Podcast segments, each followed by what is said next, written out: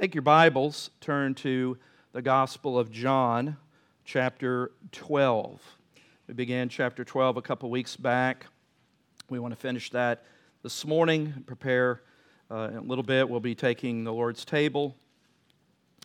But before we do that, we want to continue in our Bible series on the Gospel of John, working our way through uh, little by little, as we have been doing for several weeks now. And you can go back online and uh, listen to those that we've done in the past, but just working our way sequentially through the Gospel of John. John 20, verse 30, is a reminder. We haven't, uh, again, been in the Gospel of John. Uh, we've had a few breaks and done some different things.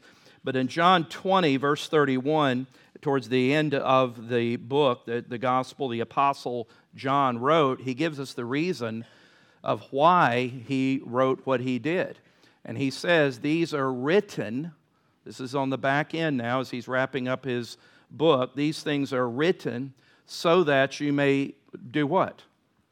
Believe that Jesus is the Christ. Christ is the Greek form of the Hebrew Messiah. That you would believe that Jesus is the Christ or the Messiah, the Son of God, and that believing which isn't just you agree to facts, but believing is really, we could put the word trust in there. By trusting in Christ, that you may have life in his name. That's why John wrote what he's writing. He has a purpose, he has an intent, he has a thesis. He's writing to draw and lead people to faith in Jesus. And so this morning, as we as we look in chapter 12, we're going to uh, kind of continue in that with that goal that the Apostle John wrote.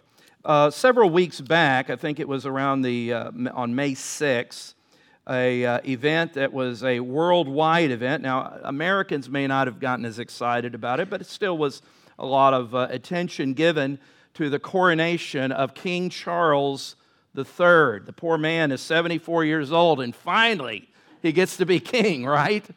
Uh, and uh, that was a big event. Now, I don't know about you. I didn't get up at 3 in the morning to watch it live. That, I, you know, I appreciate it. And probably, uh, like some of you, the last several years, uh, I never really had any interest in all that. But I think through watching the series The Crown, how many of you know what I'm talking about? The Crown on, is it Netflix or whatever?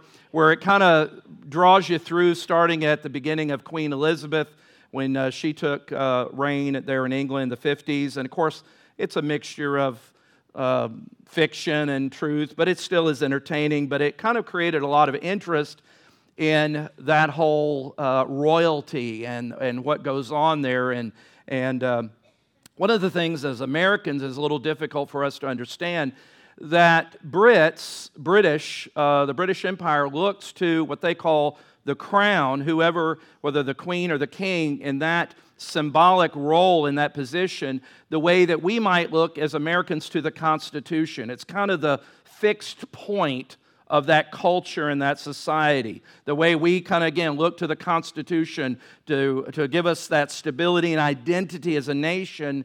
Uh, those of British uh, history and the empire looks to the crown uh, to give them that stability. Now, one thing that King Charles uh, has said in many occasions and times, differentiating himself maybe from his mother and those have gone on, that he said that he wanted to uh, modernize the, the royal house. And he said, I want to be a different kind of king. Now, I'm not sure all what that means, but he wanted to be a different king, whether that's more accessible to people and maybe to downsize all the uh, royalty and the money that is invested in that but uh, he wanted to be a different kind of king than had previously reigned. Well, I thought of that when I was thinking about John chapter 12, because John t- chapter 12 this morning, uh, beginning around verse 12, we see Jesus' entrance into Jerusalem. Now, oftentimes we read this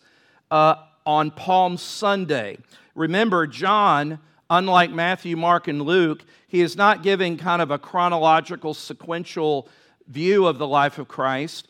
We might look at those, uh, the Matthew, Mark, and Luke, as kind of a, a, a, movie that you know that is walking through the life of christ john is more of a picture book he has different pictures that he takes snapshots that he takes because remember what we read in chapter 20, verse 31. He is addressing aspects of the life of Christ because he's driving the readers or the hearers of this towards a specific meaning that they would come to faith in Jesus. We could say the Gospel of John is an evangelistic uh, booklet because that is its intent is to lead people to trust and faith in Christ.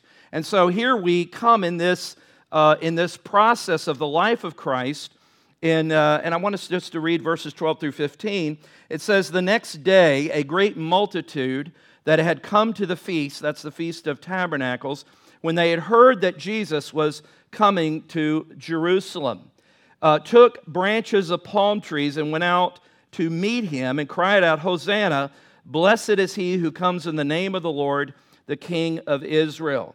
Then Jesus, when he had found a young donkey, sat on it, as it is written, fulfilling prophecy from Zechariah Fear not, daughter of Zion, behold, your king is coming, sitting on a donkey's colt. Now you may think, well, why a donkey's colt? Wouldn't a king, you know, be on some Mustang or some type of, you know, uh, warrior horse? Well, uh, interesting that uh, it was traditional for kings at different points of uh, the ceremony to ride a young colt or a donkey and it had a lot of symbol, uh, symbolism concerning their humility, their commonality among the people. Uh, if you look in Solomon, when Solomon was inaugurated, Solomon, the son of David, uh, his biological son, uh, that when Solomon was inaugurated uh, in that ceremony, he came into Jerusalem riding on a young colt or a donkey. Uh, and so uh, that, that kind of is a common uh, thing to, to exude that symbolism. And so, in tradition of a king, uh, Jesus did the same as he entered into Jerusalem. Jesus, in essence, is presenting himself, if we could say it that way, as king of Israel. Now, kind of a different sideline subject we won't get into, but Israel as a nation rejected his offer to be their king. He came unto his own, the Bible says, and his own what? Received him not. They, they rejected his kingship. And so, even though you have this entrance in this event, we know that within a short time, many in that same crowd are also going to be cheering, Crucify him. Give us Barabbas. Give us a thief in exchange, but crucify Jesus. And so this morning, Along that theme, the title this morning is A Different Kind of King.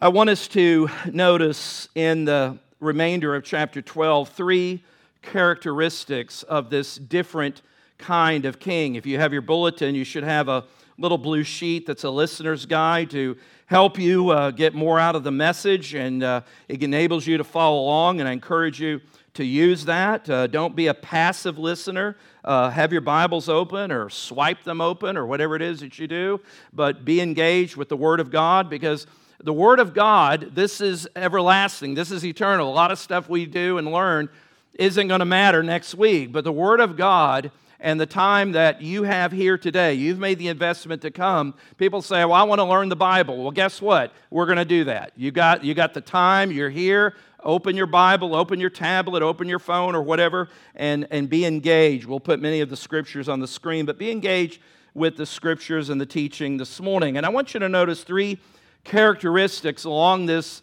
title this morning a different kind of king. Jesus was a different kind of king. And we're going to see three characteristics. Notice number one is that Jesus is a different kind of king because he does not get, number one, sidelined by cheering fans. We see some cheering fans. Look at verse 16 uh, through 18.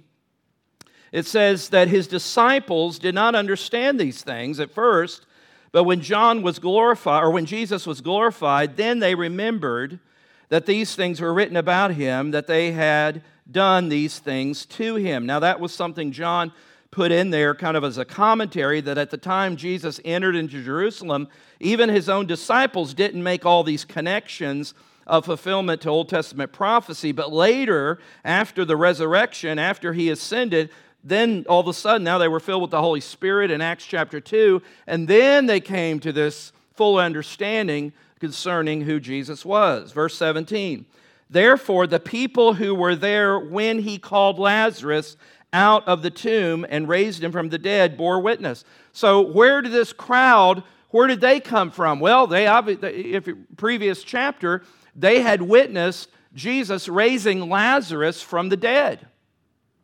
So they were certainly drawn to this miraculous miracle of Jesus raising somebody from the dead, and that created a lot of interest and a lot of excitement. Verse 18, and he says, For this reason, what reason? The reason he just said in verse 17. They were there just because they saw Lazarus raised from the dead. I don't know about you, but somebody raises somebody from the dead, they'll probably, they'll probably garner some tension, right? Naturally. So he says, For this reason, verse 18, the people also met him because they heard, they heard that he had done this sign. Hey, you got to come here. This guy named Jesus, he raised somebody from the dead. What? He raised somebody from the dead? Yeah. You remember Lazarus? He was the brother of Mary and Martha. What? He died? I thought he was dead. No. You could, Jesus, where, we, where are you going? We're going to see him, this, this man. Maybe he'll raise somebody else from the dead. So there was naturally a great cheering crowd of fans. But Jesus, our premise this morning is he is a different kind of king. I think the implication is that the popularity and enthusiasm was not because they understood Jesus as the true Messiah, as the Son of God. It was only because they were, maybe many of them were curiosity seekers. Maybe they were drawn to Jesus because of maybe what they could get from him. You remember when we covered John chapter 6? Take your Bibles and kind of hang a left a little bit. Keep something there in John 12, but go to John chapter 6. Remember in John chapter 6 is the great chapter, a long chapter, and it's when Jesus fed the multitude of over 5,000 people fed them. Uh, they didn't have anything to eat, and the miraculous multiplication of the loaves and the fish and the food there. And Jesus uh, uh, noted that in verse 15 of John 6, 615, it says uh, that after they ate this uh, food and the people uh, had their fill and there was leftovers, verse 15, therefore, when Jesus perceived that they were about to come and take him by force, to make him king, he departed again to a mountain by himself. I mean, they were so uh, like humans are. We tend to really gravitate towards any politician or anybody that's going to promise us free stuff, right? I mean, here he had just fed them this meal, and what did they want to do? Hey, we need to elect this guy. We need to vote for this guy. And it says they were going to take him by force. They were going to not wait for whatever it is of how they were going to right that minute. They were going to be behind him to usher him in and make him king. And Jesus knew this, but he was a different kind of king. He was not going to be sidelined by the cheering fans. It says also in verse 26 that Jesus answered them and said, Most assuredly, I say to you, you seek me not because you saw the signs, but because you ate of the loaves and were filled. He understood their motive, he understood what was going on in their heart.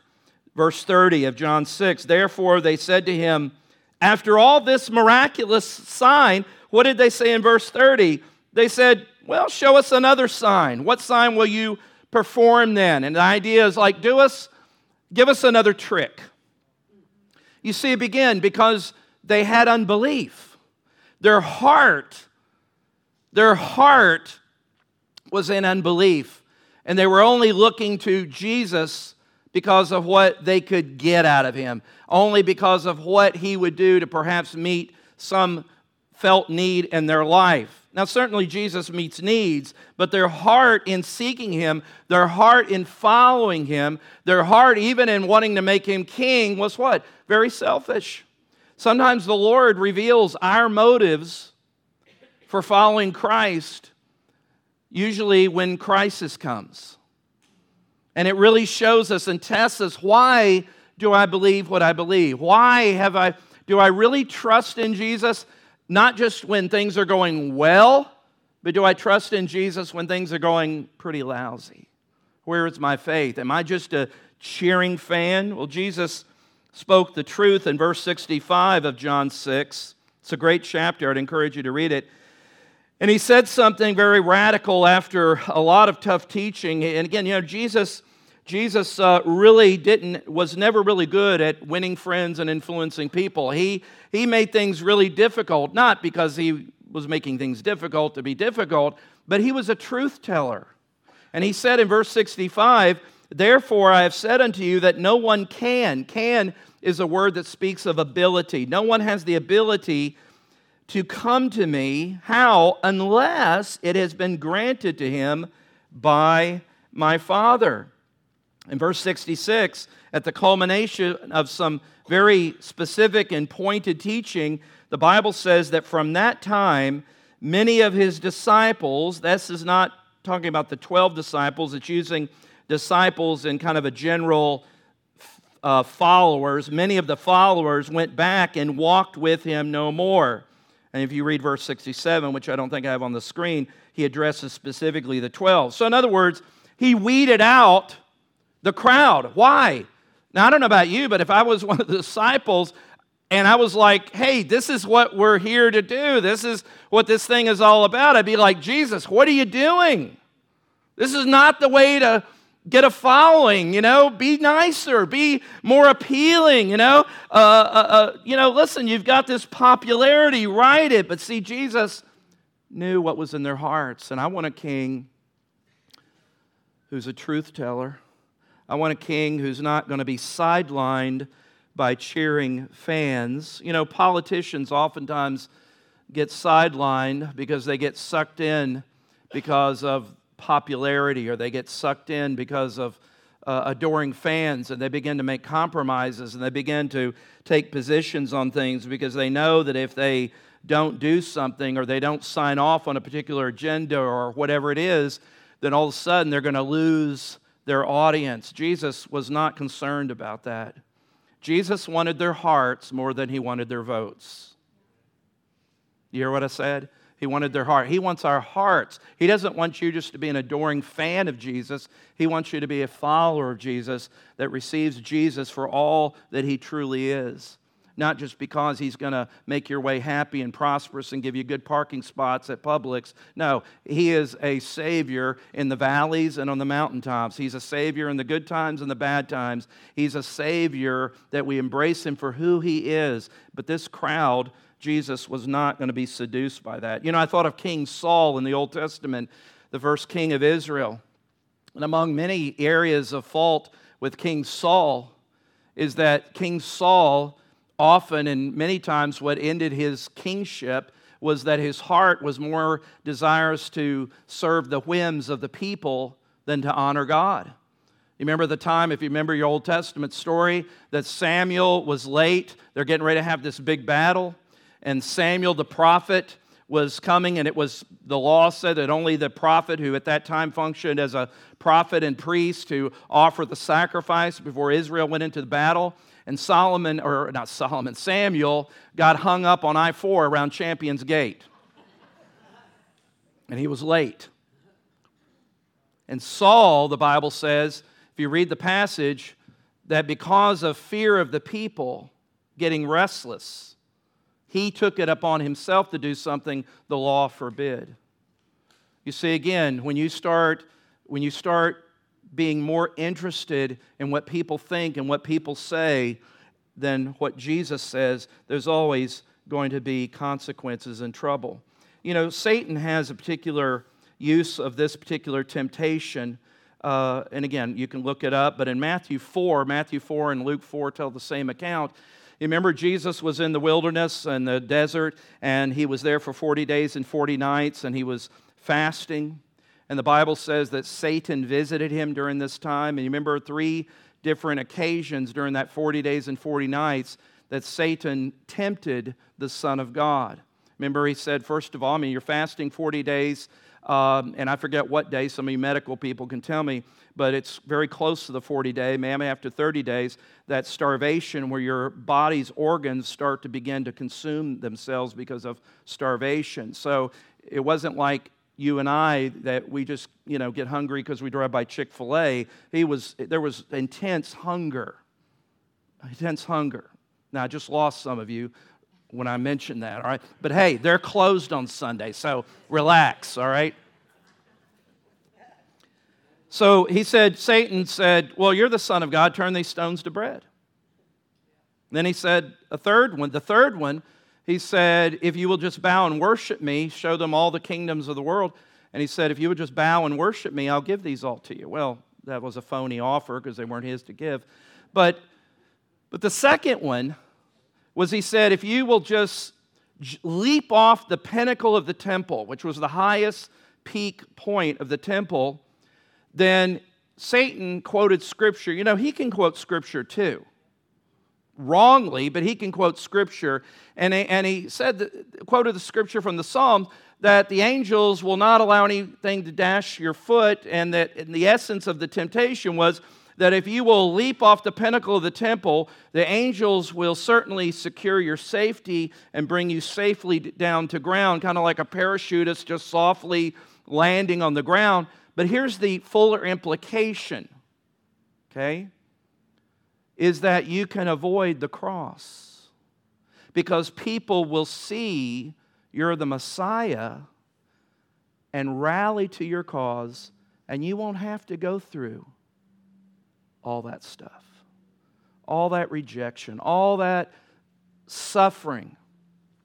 For these 12 guys, are they really worth? I mean, whatever Satan layered on him. But see again, what was the what was the offer? Was if you will just succumb to the cheering fans, you can avoid the messy cross. Well, Jesus is a different kind of king, and I'm thankful that he did not succumb to that temptation. But notice, secondly, of Jesus being a different kind of king, does not secondly get sidetracked by confused followers.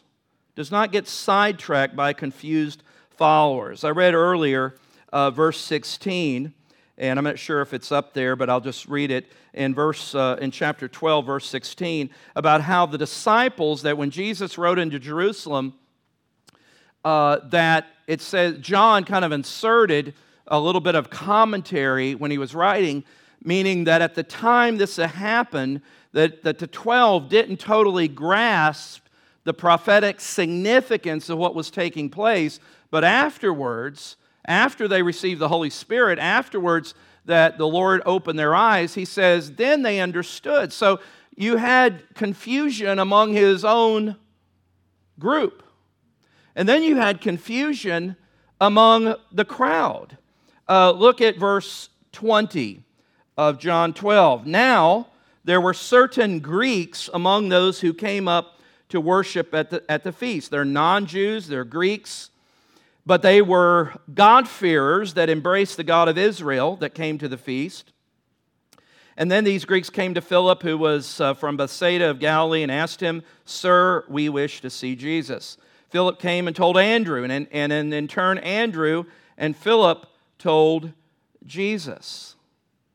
But Jesus answered them, answered these Greeks, the hour has come that the Son of Man should be glorified. Most assuredly, verse 24, I say to you, that unless a grain of wheat falls unto the ground and dies, it remains alone, and if it dies, it produces much grain. What is he beginning to talk about? He's beginning to talk about that within this timeline, within approximately a week, Jesus would be crucified and he's beginning to tell them about the Son of Man, the Messiah, is going to be crucified. Keep reading down to verse 27. Jesus says, Now my soul is troubled, and what shall I say? Father, save me from this hour. But for this purpose I came to this hour. Father, glorify your name. Skip down to verse 34.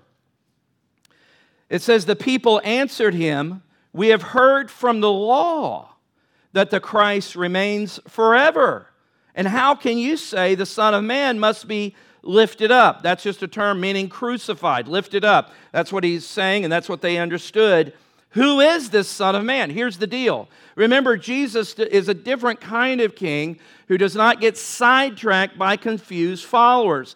The mindset of the Jews in that first century had a different understanding of what the Messiah, we've talked about this several times, of what the Messiah should be like. Now, you know the story, remember, of Peter when uh, in Matthew 16, I believe, that when uh, Peter uh, spoke about, or not Matthew 16, but uh, when Jesus talked about how he must go to begin to talk about when he'd go to the cross. And remember when the apostle Peter said, God forbid, and then Jesus looked at Peter and said, Get behind me, Satan, because you don't have the mind of the things of God. You see, again, Satan's plan was to keep Jesus uh, from the cross. And, and, and, I'm not sure Satan doesn't really understand anything because he doesn't have the Holy Spirit. So he's just kind of throwing everything up against the wall. One minute he wants to kill him, one minute he wants to keep him from the cross. So, uh, but the point is, is that, that Peter had the common understanding of what the people thought of the Messiah, that this idea of a Messiah that would be crucified, that would allow himself to be arrested, to be allowed to be allow himself to be killed, that was foreign. Their concept of Messiah was a political Messiah, a Messiah that was going to come in in a military strength and power and overturn Rome because Israel is under the domination of Rome. Their concept of Messiah was a military political leader, kind of in the tradition of King David, that would restore Israel back to its military worldwide prominence and glory.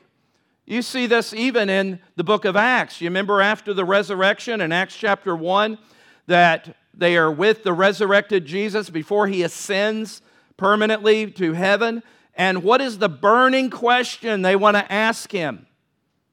The burning question they want to ask him, Acts chapter 1, I think around verse 16 or so, they want to ask him, Lord, now Jesus has been resurrected, he's demonstrated his divinity, his power, and they say, Lord, at this time, are you going to restore the kingdom to Israel? Why? Because that's, that's what they thought the Messiah was going to be. Now, don't get me wrong. And don't miss this. Jesus did not contradict them or rebuke them and said, What are you talking about? There's not going to be a restoration of Israel. That's, so, that's passe. We don't do that anymore. We're going to do everything through the church now. He didn't say that. What did he say? It's not for you to know the times of the seasons. There it is on the screen. It's not for you to know the times of the seasons which the Father has put in His own authority. He did not say there was not going to be a restoration to Israel. He was saying, it's not the time yet. See, again, what it, what's happening is that, like many of the disciples and followers, they have a confused understanding of who the Messiah is. And so the point is, is that Jesus is a different kind of king because he does not get sidetracked by their false expectations of what the Messiah and who he is. As I said, human leaders oftentimes bend towards the expectations of the people. Politicians that want to run, all these people that are going to run for office and all that. And uh, I don't know about you, but I am dreading the next year and a half. I just, oh. all right, let's don't we'll run a good moment here. Um, you know, they, they have focus groups. Like, before they ever come out with new and improved Cheetos, one of my favorite snacks. I can't eat anymore. But, you know, they'll have a focus group to determine how to market these, how to package it, the flavor, all those. So long before they ever advertise and come out, they've already kind of done a focus group to kind of get the opinions and input of the people. That's what a lot of politicians do. They don't just go out and have, you know, some agenda. The idea of just somebody like Lincoln Douglas debates getting up there and just speaking for hours on policy and convictions. I'm like, that's, that's, that's ancient history. They go out there because they know what the whims of the people are. Oh, these are hot button issues, and this is a certain demographic. You know, churches have built other churches based on that mindset. They'll find out what the certain demographic in a certain community is. You know, okay, we got mostly families 25 to 35 that's got two and a half kids. I've never understood the half kid. Poor child, you know, all right. But statistically, and then all of a sudden they find out, okay, there maybe one of them is college edu- educated. Here's a certain amount of how much salary they make. So we are going to develop and devise a church marketed for that group. It's just kind of instead of a church built where in the New Testament you have people from all races and backgrounds coming together. What's our unity? Not because we have a similar demographic, but our unity is that all ground is level at the foot of the cross. We all come before God as sinners needing a Savior. That's our commonality.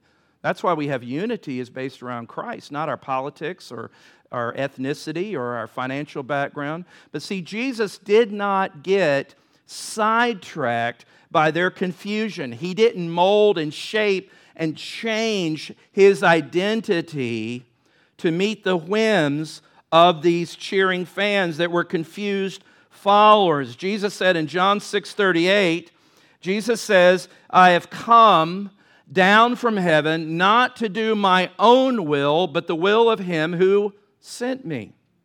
He was crystal clear on his mission. Jesus said in John 14, 6, He said, I am the way, I am the truth, and I am the life. He's a different kind of king. Hebrews 12, 2 helps us saying that Jesus, even to the death on the cross, tells us that looking unto Jesus, the author and finisher of our faith, who for the what? The joy that was set before him endured the cross. Jesus knew exactly who he was, he knew exactly what his mission was, and he was not a king or a leader that was going to allow himself to get sidetracked by confused followers. Unfortunately, even though he didn't get sidetracked by confused followers, um, notice them a little ahead for the media people, but uh, look at uh, John 12, verse uh, 42 and 43. It says, Nevertheless, even among the rulers, many believed in him. So, even among the higher ups, there were those that believed in him. I think it's fair to say Nicodemus, who was a very high up Pharisee, member of the Sanhedrin, which was kind of their supreme court, uh, evidence that he was a believer, but he wasn't part of the 12. Nevertheless, even among the rulers, many believed in him, but because of the Pharisees, they held the power and the sway. These rulers did not confess belief. They did not confess him, lest they should be put out of the synagogue. For they what? Love the praise of men more than the praise of God. You see, Jesus didn't get sidetracked, but unfortunately, some of his followers did. Sometimes you and I get sidetracked. We get sidetracked from who Jesus is and what our calling is as followers of him. So notice, thirdly, not only does Jesus a different kind of king, he doesn't get sidelined by cheering fans, he doesn't get sidetracked by confused followers, but notice thirdly, he does not side, he doesn't sidestep the call to a committed faith. He doesn't sidestep the truth of what it means to have a committed faith. And I want to look at these five declarations, if you would, made by Jesus concerning what committed faith looks like in verses uh, in the verses 44 through the end of the chapter. Five declarations, and in your handout, you've got a place that you can write these there. And these are five essential uh, areas that a person who is going to have genuine faith in Christ, these are five areas that are essential uh, that you have. Uh, notice number one, in verse 44 and 45, number one, is concerning Jesus' identity. Jesus' identity. Verse 44 And then Jesus cried out and said, He who believes in me believes not in me, but in him who sent me. And he who sees me sees him who sent me. In other words, you see me, you see God. You need to understand the true identity of Jesus. People say, well, we all just should, you know, talk about believe in Jesus. The question is, what Jesus do you believe in? Do you believe in the Jesus of the Jehovah's Witnesses? The Jesus of the Mormons? The Jesus of, you know, where he's the Jesus consciousness of, of, of those that, you know, the, the, the New Age and the reincarnation, that the Jesus consciousness is something we all can partake in? In other words, a lot of people have hijacked the name of Jesus, but it does not mean it is an identity of the true Jesus.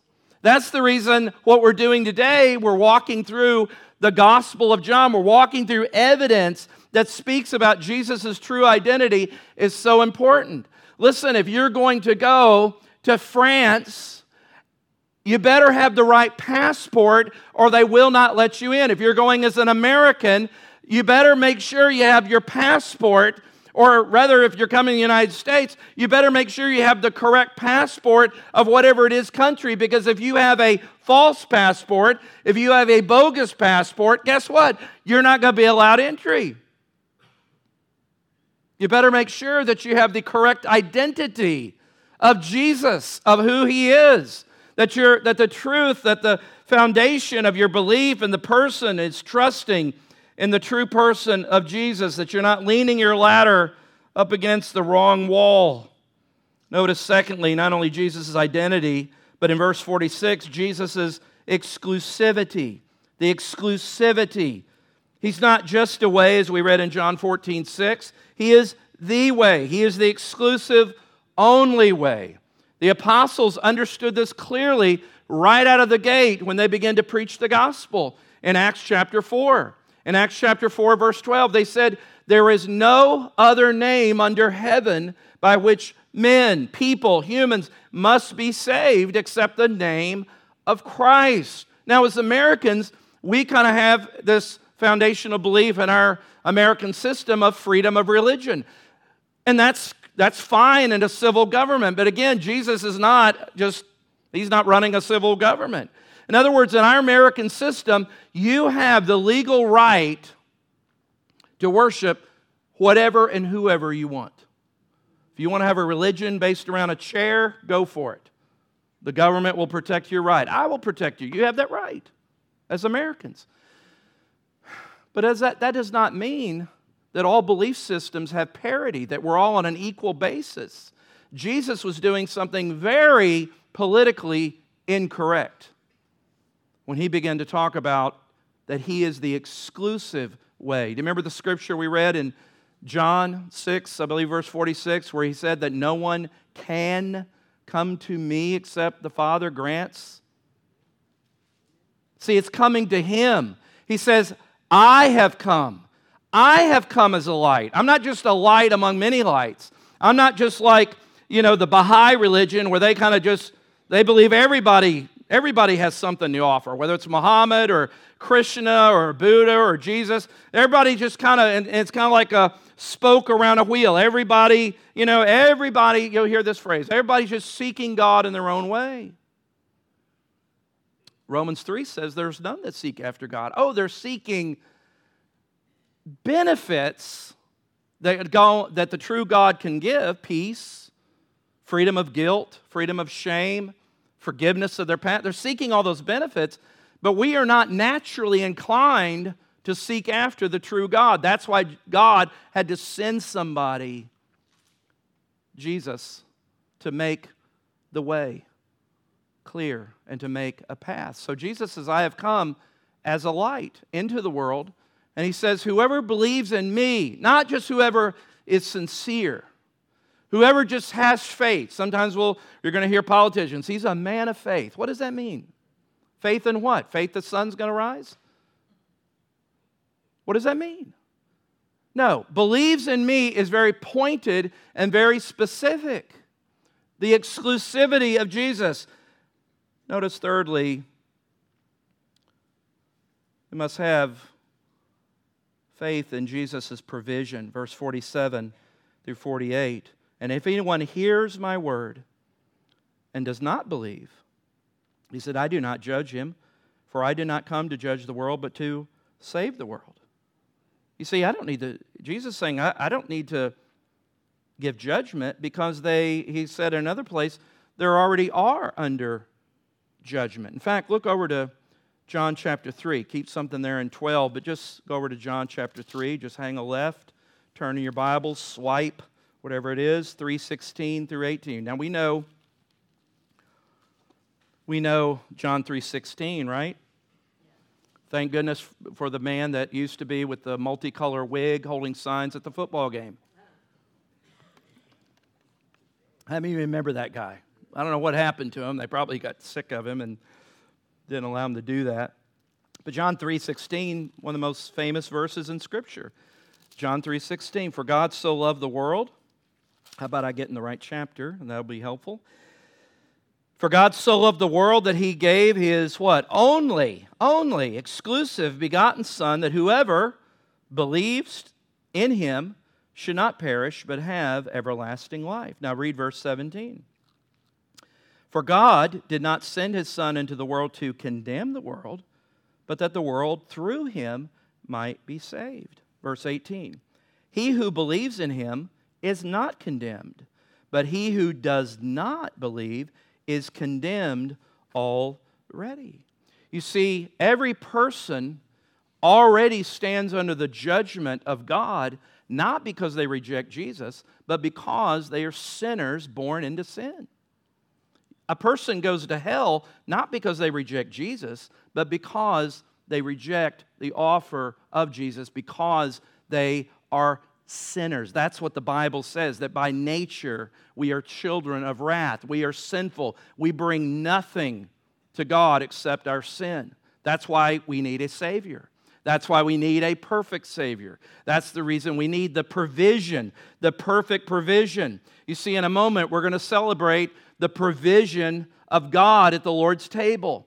We celebrate what God has done, the reject the, that, that God has made the provision as talks about the Lamb of God, the spotless Lamb of God, giving pictures to that Old Testament imagery of those sacrifices that were part of the Old Testament dispensation that have changed now. We're not under that dispensation, but we are under the purpose and plan where Jesus, all those things were previews of coming attractions and were completely fulfilled in Christ. That's the reason we don't go backwards to go back and become Old Testament Jews. No, we stand under the new covenant of the benefits of the new covenant in Christ Jesus. And that's why when we as Christians, the table of the Lord is for Christians, celebrates this provision of Christ. It celebrates the sufficiency of Christ alone. We sang uh, about that my hope is built on nothing less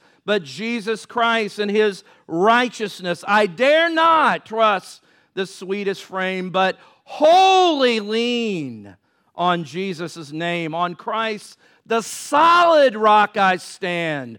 All other ground is sinking sand.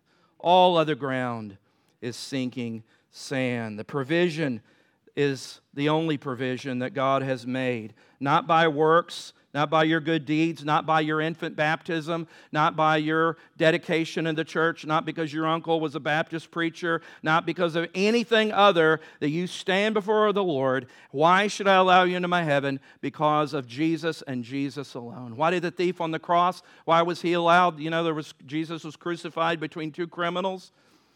One rejected, one said, Remember me when you come into your kingdom. And all Jesus said was, Okay, you're in. Why did the thief on the cross? When somebody said, How did you get in? Because the man in the middle said, I could be here. That's the only answer that matters in eternity, is because the man in the middle said, I could be here. And that's faith in the provision. Notice, fourthly, is Jesus speaks about his authority. Jesus' authority in verse 49. Jesus said, For I have not spoken on my own authority, but on him who, but the Father who sent me gave me a command. You see, Jesus is operating on the command from the Father. To reject Jesus is to reject the Father. Jesus is the way to the Father. Jesus is the Jesus God of very God is the way to know God. You want to know God? Stop searching, stop looking. Jesus is the way.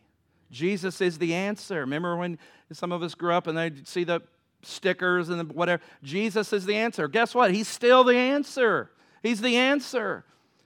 Jesus operates on the authority. In fact, that we didn't read it, but if you want to go back and read verse 27 through 31, that when Jesus spoke about this hour that has come, he, there was a voice from heaven that spoke and that affirmed Jesus' identity. Remember a voice when Jesus was baptized This is my beloved Son, in whom I'm well pleased. There was another voice that some of the disciples heard on the mountain of transfiguration. Remember when he was, they saw a glimpse of his glory? He was there, pictured, or not pictured, but he was with Moses and Elijah, and, and, and they saw him in his glory, and they heard the voice of the Father, This is my Son. So that voice just underscored and affirmed who he was and the authority. And notice, the last commitment is Jesus' salvation or his redemption.